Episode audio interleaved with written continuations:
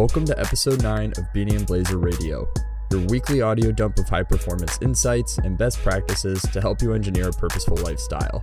Hosted by me, Brandon Walker, and Eric Horback. In today's episode, we're talking about your values. Whether you're aware of them or not, your values drive your actions every single day. Your relationships, work, self talk, and perception of success and failure are all heavily influenced by the values that underpin who you are. In this episode, we help you identify your core personal values and caution you against common pitfalls people experience when living an authentic, values based lifestyle. Let's get started.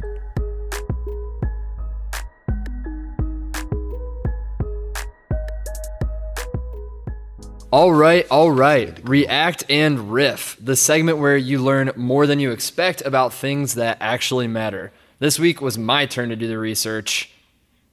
You ready to get fucked up with some knowledge? So ready. All right, great. What is the thing that is most important to me in the context of high performance, Eric? Values.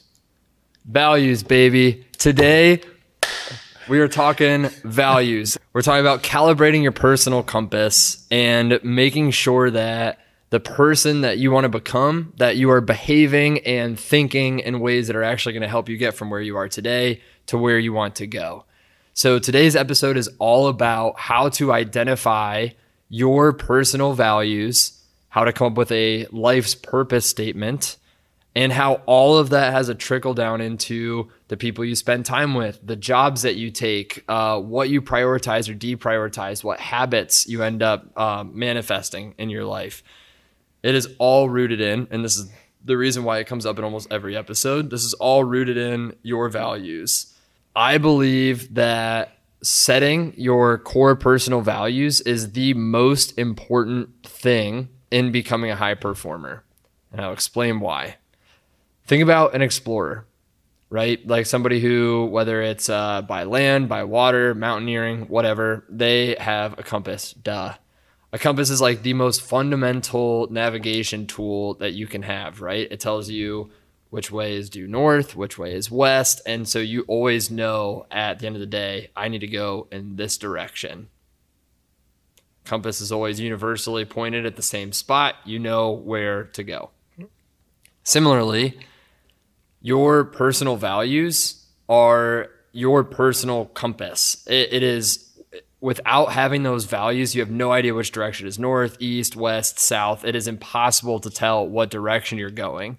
And so many people go through life without fully understanding who they are, or who they want to become. And so they succumb to expectations set by society. They get jobs that they don't actually want. And they have a really hard time of breaking through all the ambiguity and the noise. You know, they feel like their job sucks. They feel like they're, uh, they want to like exercise more, or whatever. They're these teeny ticky tack things, but we're missing the overall uh, quilt that stitches it together, which is the values, the who are you, why does it matter what you're doing on a day to day basis. And so, um, talking about how you actually calibrate your personal compass or set your values, that's where I want to start off. So, first things first, there's this game I like to play with people called the reflection biography game. And the idea is you put yourself in the shoes of a biographer 50 years from now. So pretend that you have gone, you lived your whole life, maybe you're alive, maybe you're dead, whatever, doesn't matter. Somebody, a biographer, is writing a book about your life. The book can only be five chapters long, and each chapter is a characteristic, an ideal, or a value that you carried throughout your entire life. It was a way that you lived and impacted other people. What would you like those chapters to be about? That's the first exercise. So what this does is it stretches you out to take yourself out of your own shoe, t- take yourself out of your own head where your current biases and uh, self-talk, like reasons why you can't be this person, you strip them out because it's this fan- fantasy game that down the road somebody's looking back and saying, "Oh, this was the way that you lived your life. How would you want that to be written?" Right? So a lot of people get really caught up in in this exercise well, nobody in my family has ever done this, so I don't think I can do this. Well, I don't have the education for that. Um, you know, I don't I've never made that much money before. I don't think that that's a thing for me. We have these these anchors that pull us back down that are rooted in self-talk that we or other people around us have been conditioning for a really long time. So, this is a great exercise to get yourself out of that stretch and see what the future looks like. So the st- so step one is then it's almost like creating a fictional novel, in which the first step is you're creating um, the high level titles even of each chapter. Yep, you don't need to actually write Don't the even- chapters, yeah, don't right? even It's dive just into the details of it. Just what are they? Exactly. Again, this is going to get you out of your own way. So, the idea of starting here is that you strip out all of the negative bullshit that's that's going to keep you from becoming the person that you want to become. Because it's fictional. It's Right? fictional. You're creating It's- it. It's you're this tapping into your creative side of your brain. And you don't care about the actual reality that you're living. Exactly. There's no, it's just a fantasy. So the second step in calibrating your personal compass is to make a word cloud. So now that we've broken that uh, headspace and we're allowing ourselves to play with this fictional character that we would love to be one day, it's like an idolized version of ourselves. You create a word cloud with tons of big ideas and words and um, concepts of who you want to become. So as you're trying to figure out what your values are, we're starting with a really big picture view of traits and characteristics that we admire in ourselves and in other people. Think like integrity, trustworthiness, authenticity, hustle, drive, uh, charisma, um, you know, loyalty. You, there's a gazillion of these things that as you start to think through, you're like, yeah, yeah, these are all really good characteristics that I would like to embody one day, right? So the idea is we have our five fantasy words. We've gotten out of our headspace. Now we're creating a huge map and schema of all these characteristics that we would like to emulate about other people. Um, now, once we have this giant word cloud, we're going to take it from this macro view of values and we're going to take it down to a micro approach that's going to help us uh, narrow it down to our final values. At this stage, I call it the four F's. You have family, fitness, finance, and fun. For most people, their values are going to roll up into those buckets, the four F's. So the idea here is look at our word cloud, right? We have this big 50, let's say 50 words that we'd like to embody. We're going to take these buckets family, fitness, finance, fun. And we're going to take the word cloud and we're going to sort it into those buckets. And we can make an other section if, the, if, if that's necessary, right? So we're, we're creating some organization around the word cloud that we just made, trying to synthesize it, make sense of it so our brain can better process all of that information. So remember, it's fantasy character, it's big picture, now it's getting organized in the four F's. Next step, remember this is a, this is a big process. This takes a while because this is so fucking important to who you are. The next step is to send an email to your five closest friends and family members, asking them what your strengths and weaknesses are, and asking for general feedback about how you can grow and improve as a person. Why are we doing that? Because although our values are derivative of what we idealize and what we want to become, it's really important to have grounding in reality, right? Like if I say that I really value um, authenticity and being real, but three of my five best friends tell me that one of my biggest weaknesses is I lie a lot, then I have an issue. There's a disparity there, right? So as we're trying to sort down the values that we carry for ourselves, it's really important to get feedback from people who know us to make sure we're living in accordance with those values. That makes sense. So like the values, which you kind of define as like your compass, and then moving forward as you scope back in and define the family, fitness, fun, the, the F's, they kind of become like point B on the map, but you can't get there unless you know where you are, which is point A. Uh, and point A is where you get how you get point A, and that clarity and honesty comes from asking the people around you. I love that. That's a really good way to look at it. Absolutely. So we're we're picking this this life's purpose, like where the fuck are we actually going? But we need to know where we are today for that to make any sense. Point A is is, is painful. It's Right? it is definitely painful. So you get to see all your deficits. Um, notice I said get to see. A lot of people like get destroyed by that growth Yeah. mindset. Like you want to know exactly where you are. So you get the feedback from your five friends. Now we have all of this data sitting in front of us.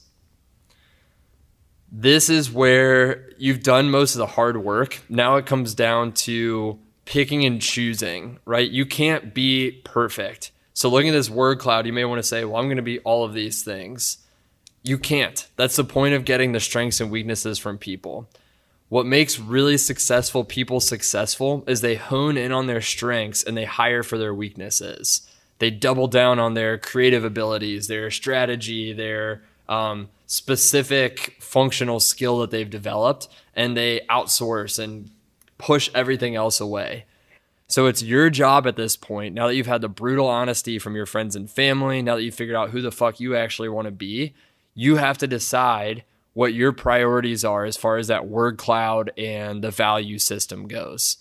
So, to give you more context, I'm going to read through my five values that I've curated for myself. Number one, fitness of mind, body, and spirit. I focus on my personal well being to stay healthy and grounded no matter how chaotic life becomes. Number two, learning through coursework, reading, and conversations. I pursue education and development across a variety of personal curiosities. Psychology, philosophy, and business are some of my core interests. Number three, dynamic adventures. I regularly do things outside my comfort zone to challenge myself physically, mentally, spiritually, and intellectually. Number four, entrepreneurship.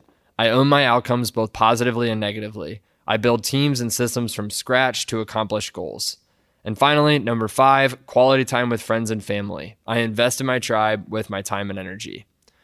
So you'll notice that there are these value words or phrases fitness of mind, body, and spirit. And then I added some clarifiers, what I focus on, my personal well being to stay healthy and grounded, right? So you're taking these these attributes and you're personifying them so it gives you something actionable in a particular moment. So all that word cloud work, the strengths, the weaknesses, you're going to create five statements or it's it's one value statement with your five values with the personification of how you want those to actually um, play out in your life.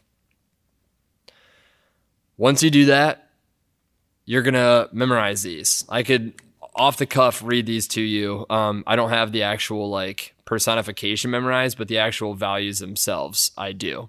I have them hanging in my office right in front of my computer. I have them hanging in my bathroom. These are things that I want constantly ingrained in myself. Um, and we'll explain why a little bit more. So once you create them, hang them, put them as your phone background, whatever you need to do to make these uh, a priority and a top of mind for you. And then finally, you ask your, your people to hold you accountable to your values. This is not necessarily just an individual exercise. You should pull your tribe in on it. So, your spouse, your friends, your family, let them know who you are trying to become and let them be a part of the process. It makes it way more fun. Um, and it's helpful to have your people around you supporting it. That's really hard for a lot of people to do. Which part? Well, the 360 thing is really tough. I've done a lot of people just get like completely um, blocked to do the 360 exercise, which is to ask the people around you about your strengths and weaknesses and how you can improve. what do you think the blocker is? Ego, yeah. Um, so ha- once you get to that point, and you and you like you find out that someone really has that like they just can't ask that question. What do you like? What's the what's the solution for someone like that? Get your head out of your ass. Get your head just that simple. I mean, seriously, like if it, the the reason that somebody's listening to this podcast, or the reason that somebody's interested in Beanie and Blazer at all, is because you're interested in becoming a higher performer. Becoming a higher performer is fucking hard. You have to shed your ego. You have to take your lumps. You have to believe in failure. You have to want to iterate. And if you have too much of an ego to acknowledge that you have weaknesses, or you hide from that type of feedback, then you're always going to be the person that you are. It's uh, you'll the only way you can grow at that point is through competitiveness, right? Because like instead of acknowledging I can improve as a person, it's just oh I need to be better than this person. Then you're putting all of your locus of control onto something else, and that will eventually break down because either a you'll beat that person and the milestone's gone, and now there's nothing else driving you, or b you'll lose to that person, start comparing yourself to that person, all these other parts of your life start to take negative hits, and so um ask the question. Yeah, I mean it's a pretty pretty pivotal kind of step in this entire thing because it's easier. It's far easier when you're younger than when you're older. I've always seen like it's the people that are in like their 35 and up, in their 40s that have developed their personality and who they are. To unwind that is very it's so painful that to do like a 360 or some sort of um, outward looking, open, honest look at yourself is just they can't get past it and they can't do it. I I mean honestly I feel like sympathy for those people because if you know let's say I'm 45 and I have valued uh you know fitness let's say that fitness is a value that I have carried you know I'm 45 years old say I'm 50 pounds overweight I ask my friends for my strengths and weaknesses and my wife says you've been talking about exercising forever and you haven't done anything and you're 50 pounds overweight. What am I getting? What am I going to deny that like I have not been in alignment with my values? Like that's just ignoring reality, right? Right. So like I think for the person who actually wants to grow and improve, the only way you can decide to I, I watched this interview with Action Bronson last night. He's lost 100 pounds since quarantine started and um and he says straight up he's like i i wish i'm ashamed that i had 100 pounds to lose and i still look like this and he's like but i did that to myself. Like I, I didn't exercise. I was eating way too much food. I was doing unhealthy shit. But like yeah i had a kid and the switch flipped and like i need to get healthy. This isn't cool. That is shed it like you know imagine if he was denying the fact that he's overweight. That'd be that'd be crazy. So anyway my point is like uh there's no way to do this without doing that. Sure. It's like the first step in unwinding who you are in order to make that leap to point B. Exactly. Right? You can't get there. Yeah. Knowing where uh, compass north is isn't helpful if you don't know where. I you find are. I find that that's a huge. Um, so I went to Business Mastery, that Tony Robbins, one time, and the way that he described like business in general from is from getting from point A to point B. And first step was like getting real clarity on what that point B is, getting excited about it, getting all pumped up about that clarity in order to give you the strength to take back and look at exactly where you are at point A and then looking at um, uh, talking to your fellow team members, exactly like where you are as a leader. What exactly do you want as a leader? And then trying to like bridge that gap between point A and point B. But um, even in that practice, when it comes to business, like that's like was so essential that it was the first thing that they focused on clarity. clarity. Yep. It, otherwise, it's, Clarity where you are and where you want to go. Again, I think it's the most funda- fundamentally important thing because without it, you're just addressing symptoms instead of the actual root uh, goal that you have for yourself. Yeah. And I'd argue that before anyone even does something like that in their business, it's probably best that they do it in their personal life first, doing exactly what you're saying, doing the values first. Because if you're a business leader in some way and you're trying to create that point A and point B in business, but you don't have it for yourself first, then you might be going in the complete wrong direction. Like your compass is already off. So Exactly. this stuff is step one. because your business identity is a subset of Is the macro level you. It's a part of you. It is not you. mhm. And if if you're aligning your business, but you're not aligning the rest of yourself, yes, it could carry you, you know, in a direction that pulls you away from your family, which is actually something else that you value. It pulls you closer to greed, which is something that you probably don't value. You know, um, your health may take a sacrifice, and so it's to to what end do I want this value so bad being the business outcome, right? And mm-hmm. you have to weigh that against everything else. You may make the decision that's what you want. That's totally okay, but it has to go through the filter of the higher level, you know, m- macro personal values. right. Otherwise, you drift towards like whatever social collective consciousness is happening. And that's kind of what happens if you don't d- define your values and who you want to be. You just drift towards the group. That's another Right. very big piece of it. I mm-hmm. agree. So, sort of flipping that question back onto you, what advice would you give somebody who can't readily identify their values? You know, somebody who's sitting down, it's like, fuck, this is hard. You know, I did the word cloud, I have a lot of stuff. They're having a tough time filtering it. How can you narrow something that is as complex as a human down to five attributes? Um, I'd have to steal it from an exercise that I did that was like really helpful for me, which was um, to identify like three or four or five aspiring people in not maybe not in your life, but maybe they're authors, maybe they're on TV or whatever it might be. Just people that you find inspirational, and then break down what you think their values might be, and then that will sometimes will typically lead to exactly you know what yours are. Hmm. So, sort of like our first exercise, it's a fantasy character, it's a fantasy future us, right? This Yeah. this biography game. What you're saying is take an actual person who is not us and break down what makes them so inspirational for for you. for me. for you as an individual, right? Yeah. 'Cause it's all different. Like I might look at someone like Richard Branson or Elon Musk and then pick apart like all the things I really get inspired about on their about their character, um, and the things that inspire me might be completely different than what inspires you. And if that's the case, and that's unique to me, then that's got to be some sort of trigger or clue as to what my actual values are. I like that. So we, we just talked about how looking at your business values is not enough. You have to scope it in the context of everything else. What do you think about setting up a uh, a series of values or a shared value system with um, or a shared personal compass with a spouse or a business partner? Like, how do you model, you know, what are mine individually, what are yours individually, and build something that makes sure that we are building in collaboration with one another? So that is so epically important to do. Where you're not, you want to make sure you're not going in completely different directions, right? You have to align some sort of values. Now that doesn't mean you you can't be completely into like you can't be an individual and have your own values, but there's there's got to be places where they intersect. Okay. And I mean, I don't know. Yeah, that's something I feel like is something you work on continuously. I can't imagine, I mean, at least not in my experiences, where it's like you set values and you set these um, collective values, and that over time you're guaranteed to have a situation where one is conflicting with the other.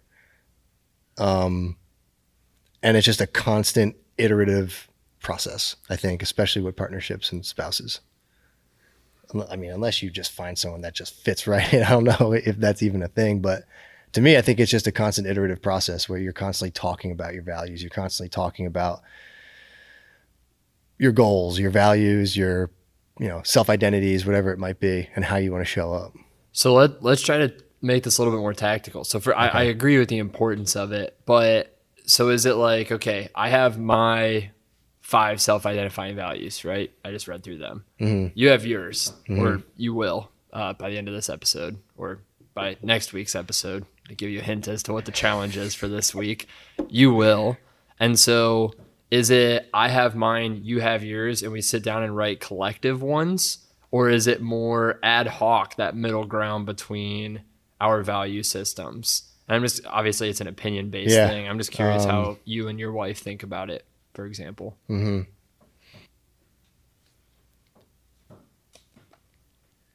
I think that sitting down and developing family values is a really important practice.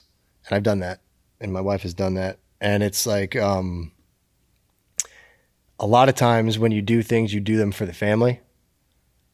And then you also have your individual personal values. So it's almost like there's two sets where they go together, right? Your values aren't going to they that- I've I don't know if they'd completely be so incredibly separate as in a spouse and a family situation. Um, in a business situation, yeah, they can very much be different. But in a spouse and a family situation, um, you're likely not going to be committed to someone that has like crazy huge different values than you. You know, if if you're with someone that wants children, or if one of their values is a, to be a parent or defining parenthood in some way, and the other one is more individualistic. I don't want to be a parent. I want to whatever put my time and attention somewhere else. Right. Then that relationship, you know, it's it's not. You're, you're better off just not being together, right? So I think that your values inevitably line up if you're with the person that you're supposed to be with.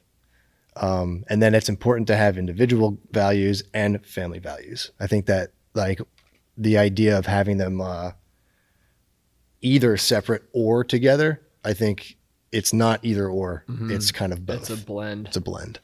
Um, so I I totally agree with that. It's sort of like like instead of let's use family as an example, right? It's like okay, I personally value entrepreneurship, right? I like building things from scratch, solving problems, blah blah blah. How does that apply in the context of my family? Right? Like how do you how do you actually integrate that that sort of value into the family? Maybe from a family's perspective, it's uh, we value quality time together and so therefore entrepreneurship doesn't um, you know you, you set some parameter around the amount of time that you spend at home and that's inflexible right? And that that sort of becomes a derivative value from entrepreneurship. Yes i love building i love doing this but the value of being a good father or uh, partner or whatever um, sort of trumps that and it, that drives your work life balance Yeah, a lot of them blend too.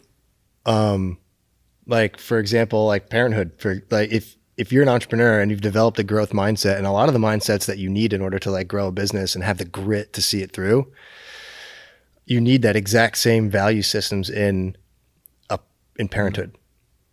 In my, in from my experience, that makes a lot of sense because like being I, i'll be honest like and i've this is part of uh one of the essays that i had sent you one of the first ones that you challenged me with and one of the, um, the challenges and it was how how closely related the mindset is from my experience so far from being a good entrepreneur or at least just being an entrepreneur right? I don't even know how you define good unless like your whatever your metric might be for success. But being an entrepreneur and the mindset of being an entrepreneur and how it relates to being a parent is so eerily similar. And the preparation that you go through um, when you actively prepare, because there are a lot of entrepreneurs that kind of like push aside the family in order to focus on their business.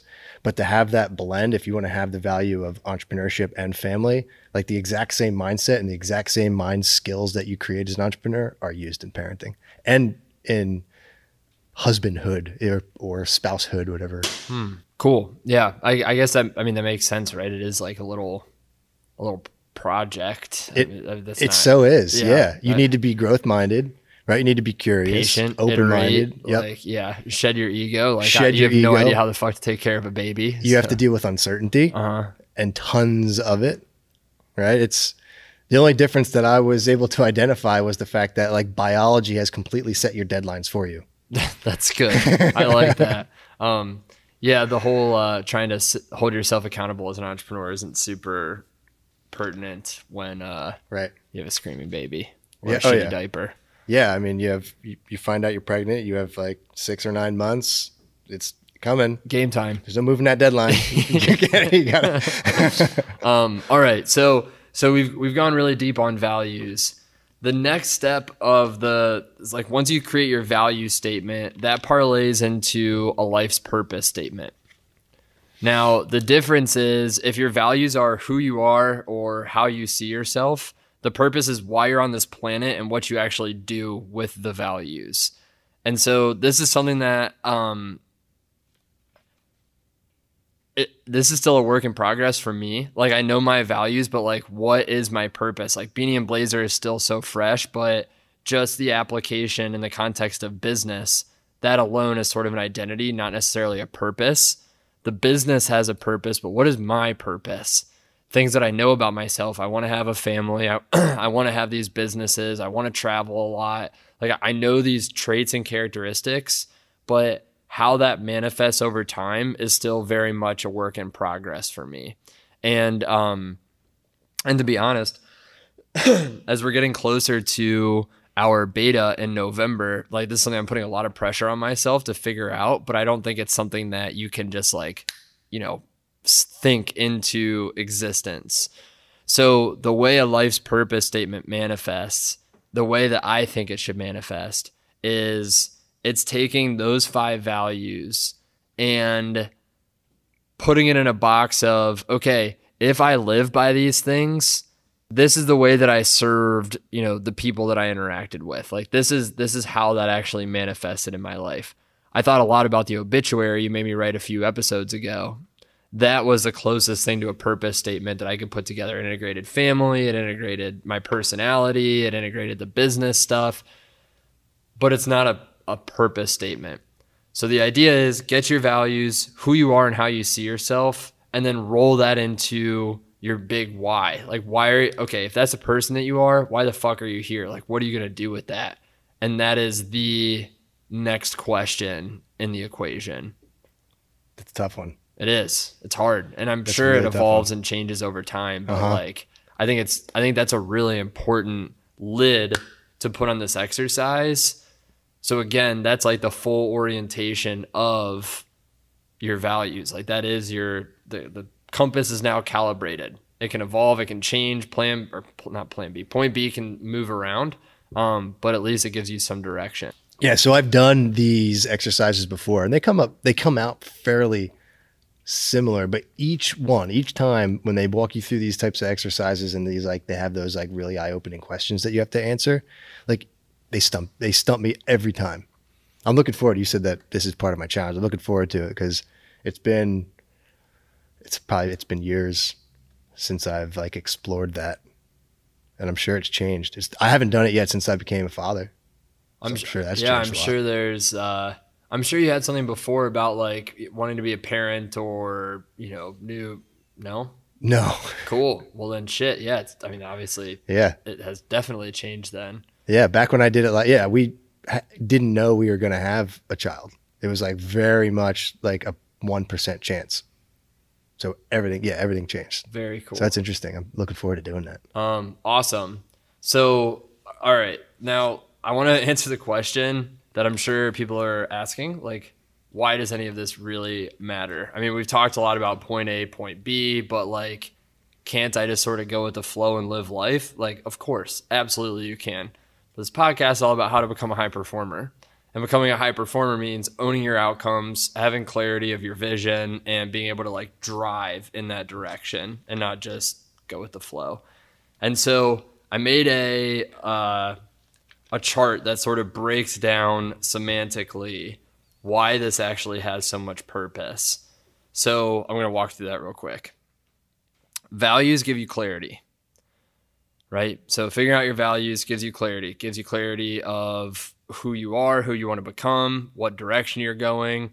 Uh, it, it it takes away all of the pressure of living according to what other people tell you you should want and it's it's forcing you to start thinking about what you want and how you want to behave having that amount of clarity gives you your purpose and your purpose in life again is the why it's the point b it's the ultimately just how all of these values manifest over time having clarity of your purpose it gives you vision of like what tactical next steps need to happen.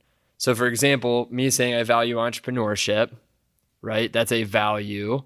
The purpose overarching that is therefore I want to have a company that is going to impact a lot of different people, right? That's that's a, a purpose of the entrepreneurship value. Having that purpose and alignment with that gives me vision as to okay, I need to go start a company. What is that company going to look like? And it starts blossoming and you start figuring out the vision for that all rooted in that value. Another example fitness of mind body and spirit. I want to run a marathon. Okay so that's how that's going to manifest. Health of mind and body i'm going to go run a marathon therefore i have a whole training protocol i signed up for a marathon in february now that's all coming to fruition the vision is now incumbent from that value cool once you have the vision, it starts creating forks, forks in the road. It gives you decision trees. So, for example, let's go back to the entrepreneurship one. Do I stay at Untapped? Do I go start Beanie and Blazer? Right now that I have a vision for this business idea, I say I want to be entrepreneurial. It creates a decision tree, and I can pick A or B. Do I live in accordance with this value or do I not? Oftentimes it's choice A, B, C, D. Like there's more, a multitude of decisions, but it's taking what is traditionally really messy and ambiguous and scary and confusing and it turns it into oh okay it's a logical thing here now it's just is it a is it b is it c but it's rooted in clarity of mind and purpose and all this other stuff so once you create the forks in the road you're able to make decisions having the ability to make decisions gives you power and having power gives you confidence so that's sort of like the end of the value chain. And you, you could keep going, but ultimately having values gives you confidence is the end point there. And having confidence is one of the most important aspects of self growth, right? Remember, the first exercise on this whole fucking episode was pretend that you're not actually talking about yourself because it gives you confidence to be free flowing. Like, who could I become without all of these things that you tell yourself as to why you can't do that? And so, actually, building on the value starts to create that flywheel and momentum that gives you power and confidence, and it breaks down some of the the fear of living your to your fullest um, self expression, and yeah, gives you direction. Yeah. So, and one of the biggest sources of like anxiety is probably is indecision, right? Whereas if you create your values and you created these statements and these like this that compass, when you hit a moment of indecision that would typically cause anxiety in a lot of people, um, you have that clarity that you talked about in order to make that decision, right? That fork in the road. So there's like, um, it just make, gives you makes you more decisive, right? mm-hmm. which would probably help you excel at work, help you excel at whatever you're doing. Exactly. And again, like, so I literally yesterday, somebody asked me to grab a cup of coffee. Um, they're struggling with work right now, right? I, I don't love the work that I'm doing, but I love the team that I'm with. I think I want to travel. I, I don't know. So I started asking some other questions. Well, like okay let's table work for a second. Tell me about your family. Like do you live near your family with your family? What's that situation? Oh i live with my parents. I'm super close to my family. Okay so then I, I broke it all down. I was like so what i'm hearing is a lot of conflict. I want to travel go live abroad but i don't want to leave my family. I love my mentors and the people that i work with but i hate my job I have been in Wilmington for the last eight, ten years, and I love it, but I'm feeling pressure to leave. It's like these these constant points of conflict, right, in the conversation. And so she had asked me to get coffee to talk about the decision with work. What do you think I should do? Very quickly, I realized no, no, no, this is not a work question. That's just a symptom, right? The problem is you don't know what the fuck you want in life. You don't know what you want to do with your job next. You don't know where you want to live. You don't know what your move is. And so the entire conversation was this podcast going through like, listen, you need to stop and start breaking these things down before you make another decision that's going to like push you on a path that you haven't been thoughtful about. And who knows what's on the other side of that. Um, so again, I've seen this manifest over and over and over. And to your point about having the the clarity and the forks in the road and the ability to make decisions, imagine making those decisions without knowing the direction you want to go. That you're you're basically like begging yourself to have some sort of epiphany in the next 3 to 5 years that you've made some sort of big mistake and you have to go unwind all of it. I would much rather go through the painful effort now of making sure I'm prophesying the right direction rather than unwinding it later. Mm. Cuz I've done that and it sucks or just looking back after five years and being in the exact same place that you mm. were, right? Because that's what indecision, that's what happens. Leads to complacency. Leads to complacency, which is what we talked about uh, in the last episode with the drifters. Somewhere between 63 and 76% of the workforce. Totally are, disconnected and actively. Yeah. Yep. Yep. Exactly. Um, so, uh, speaking about the, the pain of doing it now versus doing it later, what do you think is the hardest part of going through this whole exercise? You, you talked a little bit about the ego earlier, but um, do, do you think that's the hardest part, or is there anything else? I think for most people, it would be getting out of the habit of being yourself or I guess thinking like yourself. Because if you're constantly thinking like yourself, then you have a really hard time answering these questions. That's why I like the like it's perfect how you have to look at it as like a fictional character. Um, but I think that separation is, is still going to be really difficult. Is like to remove yourself from that fictional character, and then um, yeah, the ego part, the 360. You know, you're sure like academically or you know writing down all these things on paper, but acting as if I think that gap between knowing and doing is always really difficult.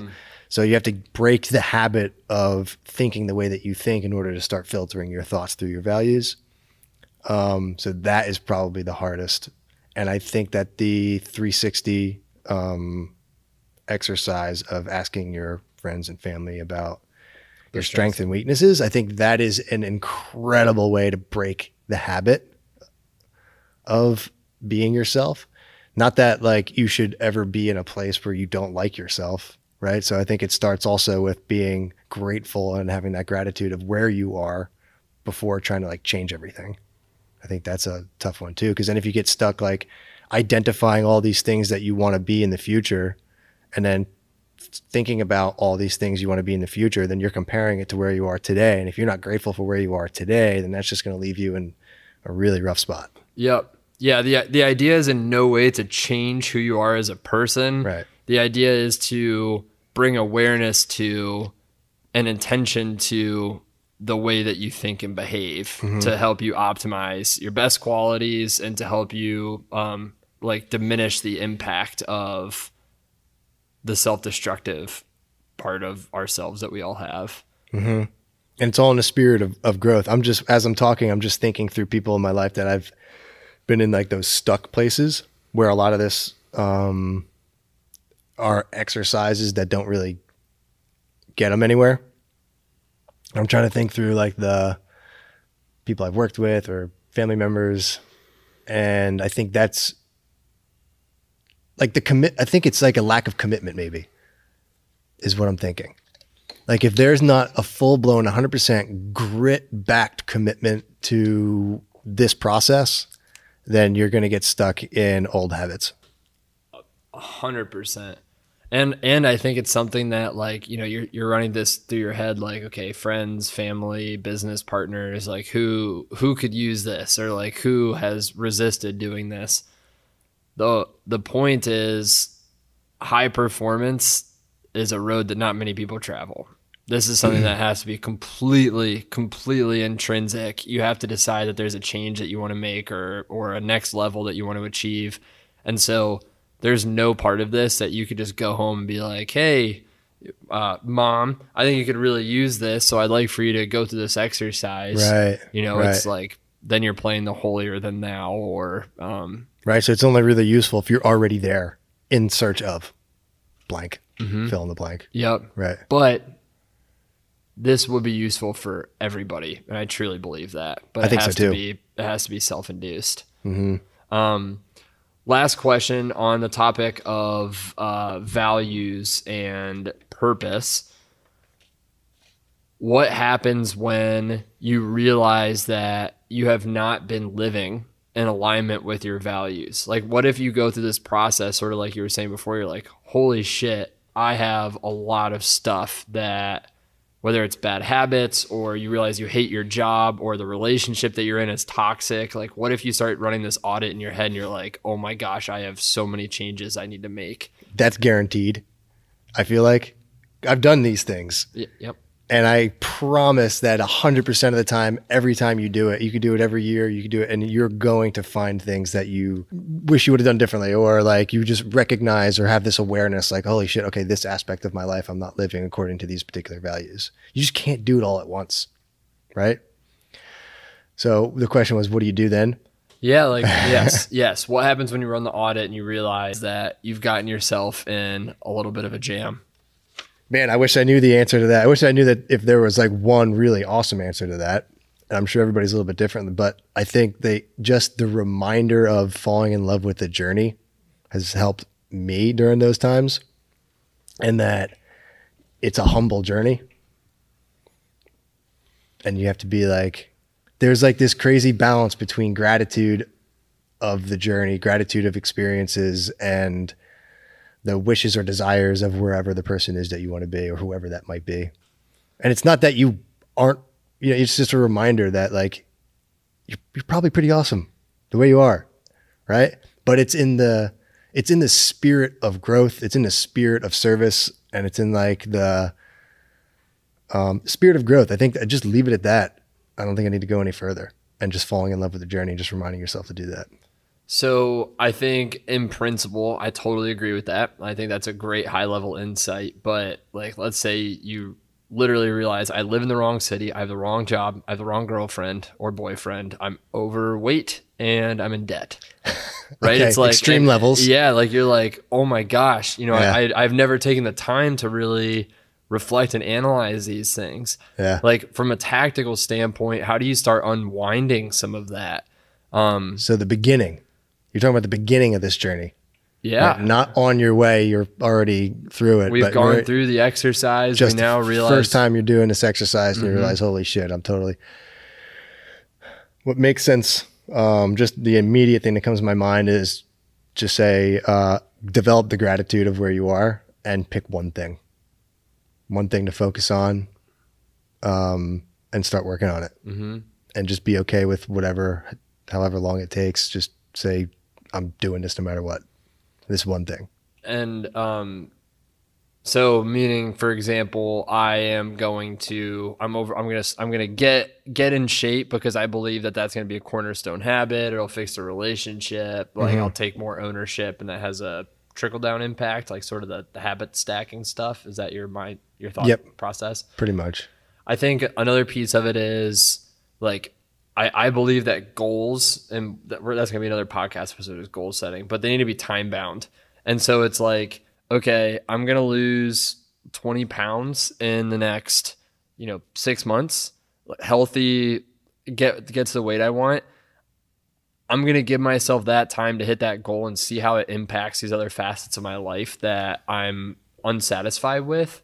And if in that time I have achieved that goal, but these other pieces of my life are still in disarray, I'm going to address those next. And so you're creating a game plan and a path forward. But to your point, you're not just systematically blowing everything up in your life and just like, you know, uh, waving in the wind. Yeah. And I think that when you pick in the same psychology and performance coaching or psychology and performance psychology have different I guess ways of addressing this from my understanding where psychology will make you go back, rewind the tapes and undo whatever it is that's creating the problems that you're having or try and like discover have that self-discovery of the past that had maybe triggered whatever it is going on today.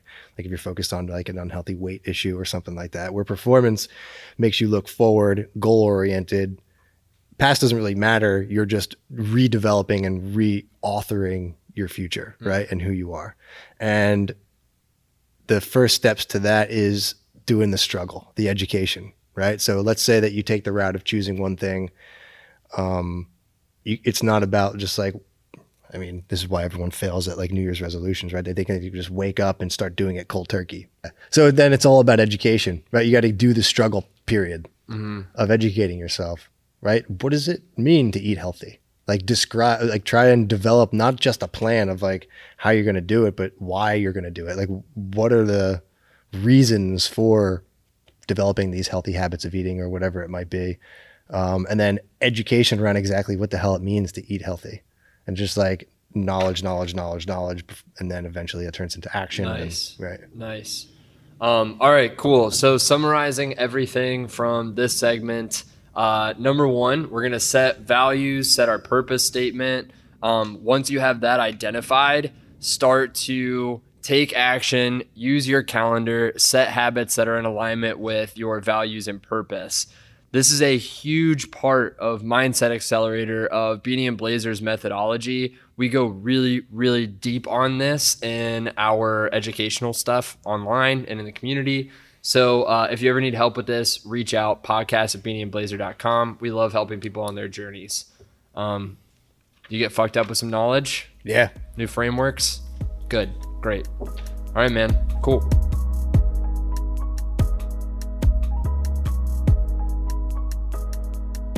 All right, the weekly challenge. This is our favorite segment of the show because we get to torture each other, all for the sake of learning, of course. Uh, at the end of 10 episodes, the person with the fewest successful tasks is going to get punished by a listener submitted challenge, and the person with the most wins is going to get a reward from the listeners. So far, we have both completed every exercise. It's not looking great. I think it's going to have to be a flip of the coin unless I can stalemate you. Um, last week, you gave me perhaps one of the most uncomfortable exercises of all time. And so I'm real excited. I'm so excited to hear about it. Well, it happened. Okay. Yeah. You get a mark. So I'm going to give you the mark before or after you tell me about your experience. Uh, after, I guess. I made the mistake of talking to my brother and like telling him, dude, I have to do this fucking ridiculous challenge. And he's like, well, why did you just tell me about it? You should have done it to me. And I was like, dude, let's be real here. Had I walked out with my pants off and started yelling at you, you would not have engaged in the interaction at all. You would have said, I'm not talking to you until you put some fucking pants on. And it, I would have been stalled out. So he was like, all right, honestly, yeah, good read. That probably wouldn't have played the way you wanted it to. So the actual challenge. Oh, sorry. Right, what was yeah, that? Yeah. Go ahead. So my challenge to you was to argue naked with somebody. Yeah. That's a really pick, a, pick a fight naked, right? pick a fight naked. We probably should have said that from the jump. Yeah, yeah. I have to I have to fight somebody while I'm naked. and I realize that the other person doesn't have to be naked, but I have to be naked. So um so anyway, we record our last episode on Friday. Today is Monday morning, and so I only had 2 days to make this happen. And um I have very few people in my life that are going to like help with this. You know, like most people, their illicit response to you coming up to them naked is put some goddamn pants. I don't care how angry you are. So, um, so anyway, the way that it manifested was I I was spending time with a uh, a female um, yesterday, and I kept trying to uh, piss her off while my clothes were still on, and and then like quickly and surreptitiously lower my undergarments and you know be in a position where I could I could keep going. And so uh, now the other issue with this is dude, this is so ridiculous. so Friday night after you gave me the challenge, I told said person that this is my challenge. It's an accident. It slipped out because like I expected her to probably end up being the person, but I was like excited and pissed about it, and I and I actually said it, and she was like, "Huh, uh, okay, great." So I talked to Ethan Saturday morning, my brother. Didn't happen. I'm sitting there like, okay, okay, I got, I'm running out of time. I need to figure this out. So fortunately, she forgot all about this conversation that we had Friday night.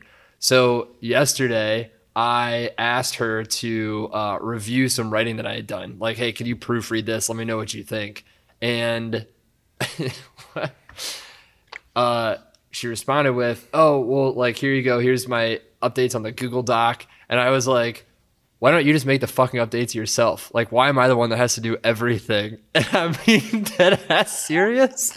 And she's like, "Are you fucking? Are you serious?" I'm like, "Yeah. Why do I always have to be the decision maker? It's always me. I'm always the one that has to make the final say. Like, why don't we have a fucking partnership here and you put it in?" And she's like, clearly getting really upset, and I'm just slowly lowering my pants. And she's like, "What the fuck? What are you doing?" So I'm like, "Nothing." Like it's just, I'm so I'm so hot. I'm so frustrated. So then, like, she like sort of shook her head and, and like blew me off, and I was like, I had to keep like going to keep the fight engaged. I'm like, no. See, I just started being a dick. Honestly, I was just like really trying to break it open and get into a fight. Then the moment of clarity came over her, where she realized what was happening because I told her about it Friday night. She started dying laughing. I'm like, this isn't funny. so I tried. It lasted probably cumulatively five minutes, but it was like I think if I had more time and more optionality, I could have done a better job and like planned it more distinctly. But I was just looking for opportunities to like drop trow. So I did it, but that was a ridiculous exercise. So there is some. I don't. I don't want to. Um. So Jamie Wheal is the one that I first heard that from. right. And in it, uh, the reason why he was doing it was because like when you're naked, like this is you, right? This is all me. There's no like metaphorical like ego in arguing that causes you to argue when you're naked. Kind of dis. It just like it, it disappears, right? It diffuses because you're naked, right? So like kind of the idea of arguing naked is almost impossible because once you're naked how are you going to argue right the other person and the, the, their ego is completely gone because you're naked right, so like they what are they going to respond with no matter what you say so it's this weird like it's this weird conflict that goes on in the brain when that happens Yeah. and it makes it virtually impossible to actually do the argument No, it sure is. It sure. Have you ever seen Forgetting Sarah Marshall? yeah i don't remember The opening scene of the movie, she's breaking up with him and he's naked. doesn't he do like the No, not exactly. Peter- Just a little shimmy, Oh, little shimmy thing. But she's like, "Will you please, Peter, go put some pants on?" He's like, "No, because if I put my pants on, it's over." And so he refuses. So she's breaking up with him. He's just bare ass. So every, like every time I think of this, I'm like, I have to do forgetting Sarah Marshall. I'm not comfortable with this.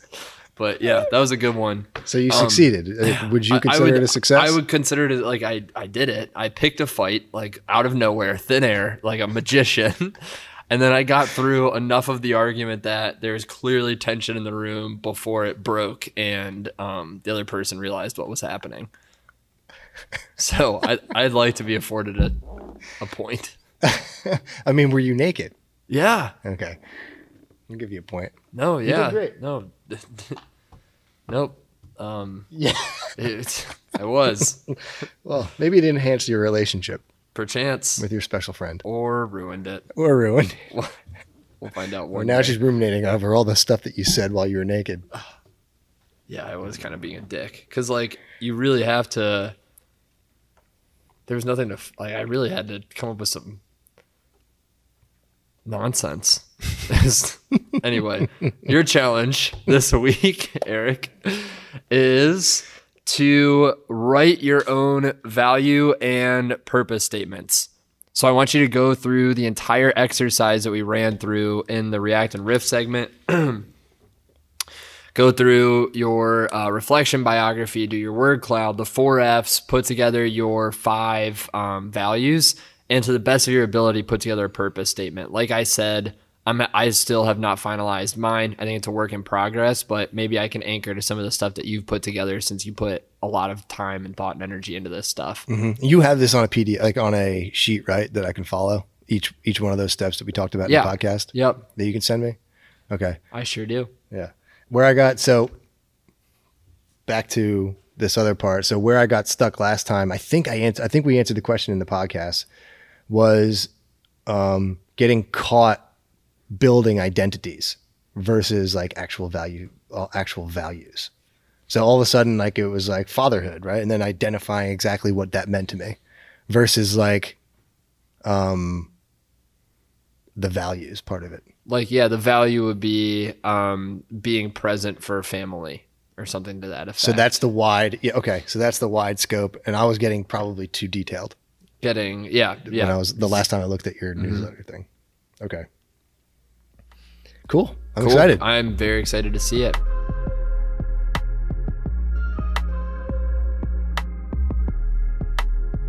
Well, let's uh, let's go ahead and transition into uh, entrepreneurs on the fly.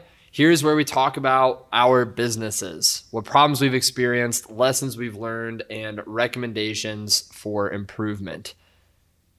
Do you have anything you'd like to talk about today?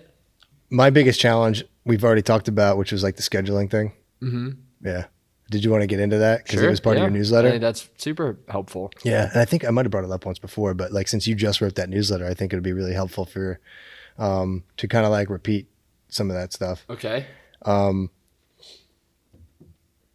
scheduling, especially when you have like a lot of things going on, it's really easy to put like exact items or exact to-do list items on the schedule or on your calendar and move those around.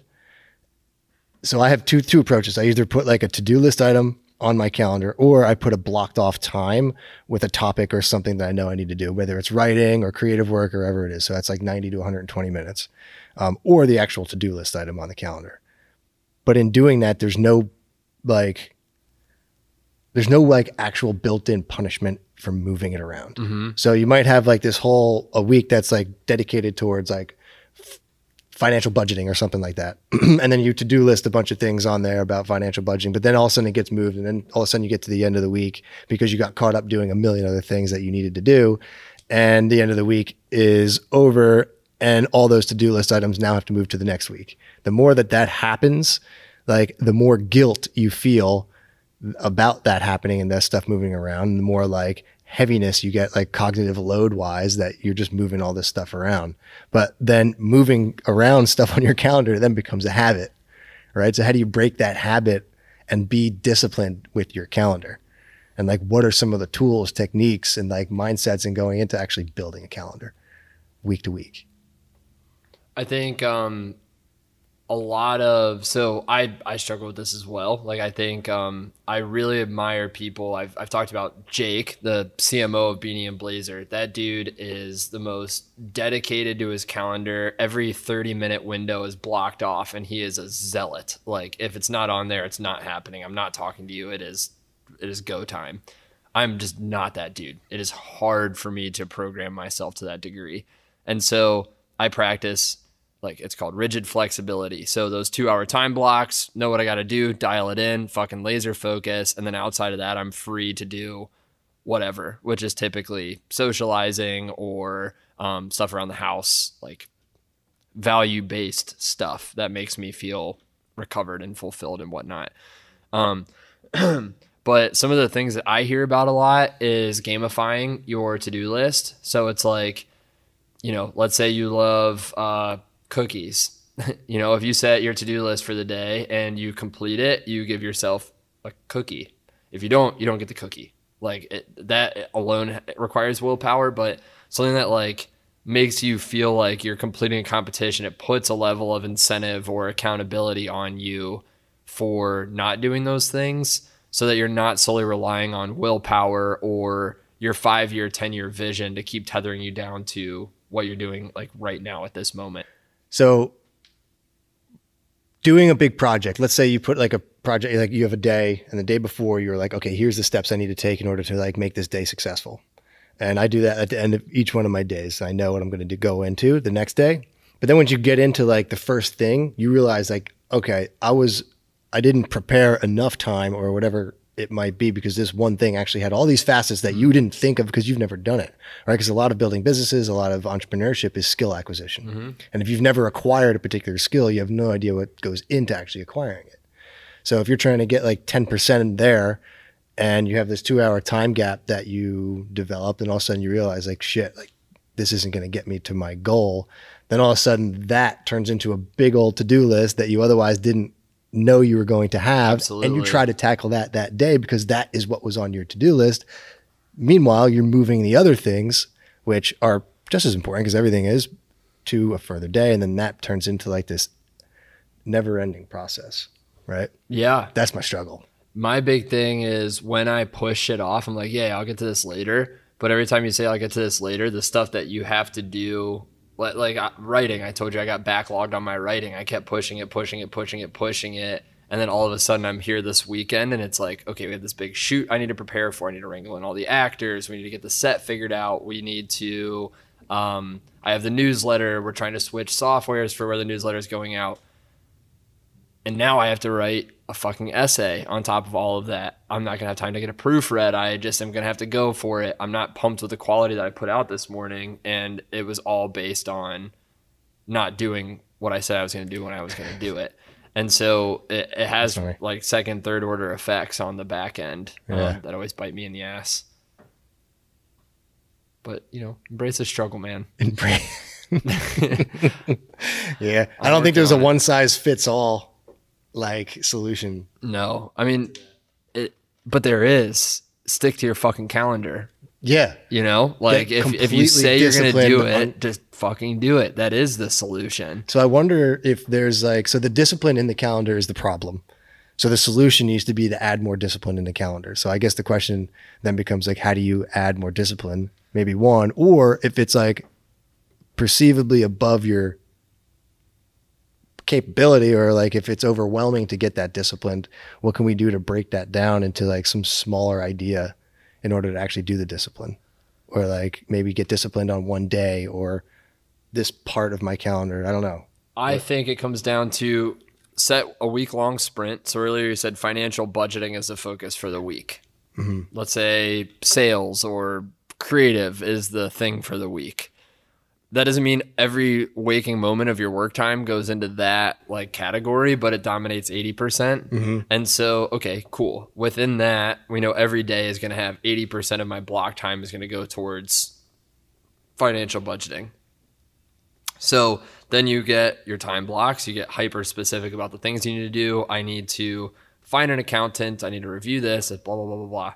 Then um, once you have those things figured out, it's a matter of the gamification, like we had talked about, and um, like going back at the end of the week and reviewing all the work that you did to give yourself a pat on the back, celebrate. it. Celebrate, right? So that you get that dopamine. Exactly. That's the key. And there's a tool that I just found out about uh, yesterday called Cold Turkey. I was telling my friend about this issue with scheduling. And Cold Turkey basically turns off all of your tools except for what you're supposed to be working on. So, for example, if you're writing, you can't open anything else until you write 500 words. If, like it forces it, nothing else can happen. Or if you're trying to avoid Facebook or something else, it can block things. It can That's cool. like only grant you access. So I'm going to start messing with that for my writing. Um, That's that's cool. the thing I keep procrastinating on. yeah, I think about like when I was thinking about the solution to this when I was reading your email um, or your essay. when I was thinking about habit stacking it, um, I think I'm gonna. I was gonna try maybe like I already kind of am good at getting that 90 minute, like scheduling that 90 to 120 minutes and being disciplined with that part of the schedule. Now it still moves sometimes, but I think that maybe if you picked one thing on your schedule, like a 90 minute block or something, that you just, it was r- religiously like, I am hitting this 90 minutes. Make sure it's early enough where things start stacking underneath it, where that discipline becomes more of a habit because of that one block. It's uh, it, again, discipline. Yeah. That's the name of the game. Yeah, it's it's a matter of will you do it every day, and um, it's it's simple. It's not easy. No, Yeah. So, all right, man. Cool. Anything else? No. Do you got anything? Uh, no. That was very pertinent. Hopefully, people um get some value. Cool. Yeah, Awesome. and I appreciate you writing that essay because it reminded me how much I suck at my schedule. Good. You and me both, man. All right. Dope. Good shit. Thank you so much for listening to Beanie and Blazer Radio. If you like what you heard, please subscribe and leave a review on your favorite listening platform. It makes a huge difference and we really appreciate it. For more resources, visit our website, beanieandblazer.com. We have tons of other great content available for you to check out. Stay tuned for new episodes of the podcast every Thursday. Thanks for listening.